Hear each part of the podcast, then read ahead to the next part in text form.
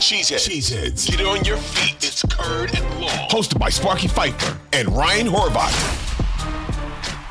That running back position was one in which I think uh, some Packer fans thought uh, might need to be addressed because of Aaron Jones' contract situation. Well, Aaron Jones essentially takes a pay cut to stay here for another year uh, and frees up, what was it, $12 million, I believe, in salary cap room, according to Ken Ingalls, uh, and uh, allows the Packers some flexibility. Then, uh, as we talked about on Monday's podcast, you know, the ability to make some extensions some of these key veteran players. That deadline was coming up on Monday afternoon. They didn't uh, extend any of those guys. And we're talking about Mason Crosby as one of those guys, Marcedes Lewis as one of those guys, uh, Randall Cobb was another one.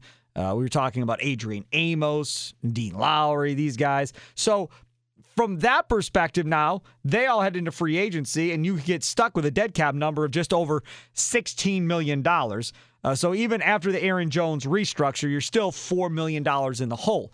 Now, Aaron Jones' long term future with the Green Bay Packers, I think that's still in doubt. I still don't know if he makes it with Green Bay past this year. So maybe running back uh, is an option for the Green Bay Packers. Uh, may, I, again, I, am not taking a running back in the first round. I know everybody loves that kid Robinson out of Texas uh, at running back, and he looks really, really good. No question.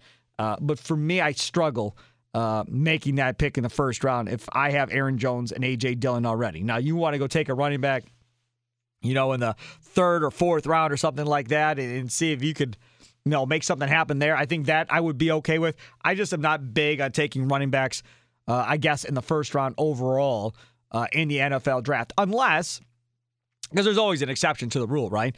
Uh, the exception to the rule is unless you're, say, Philadelphia.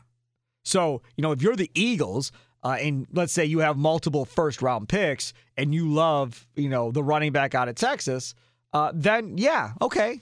Then that makes sense because that's the one thing that they don't really have. They don't have that home run hitter uh, on that offense to go with their other offensive weapons. So to me, sure, that makes sense. If you're the Kansas City Chiefs, as they've been rotating guys, Jerick McKinnon and all these guys, uh, and if that kid falls to you at the bottom of one, does it make sense to snag him? Even though you just drafted a running back last year, uh, does that make sense to draft him? Yeah, probably. It probably does. If you're a really good football team, uh, and you are, you know, your one hole on offense is at running back, and that player falls to you at the bottom of one, then fine, I get it. But if you're a team that's building and you're trying to figure this out, so for example, like uh, the Houston Texans, not taking a running back in the top five of the NFL draft. If I've got a million other holes to fill, like that's one of the that's one of the last positions I'm worried about because you can always find these veteran running backs that get cut because teams don't want to pay them all this much money. You can always go sign a veteran running back to plug a hole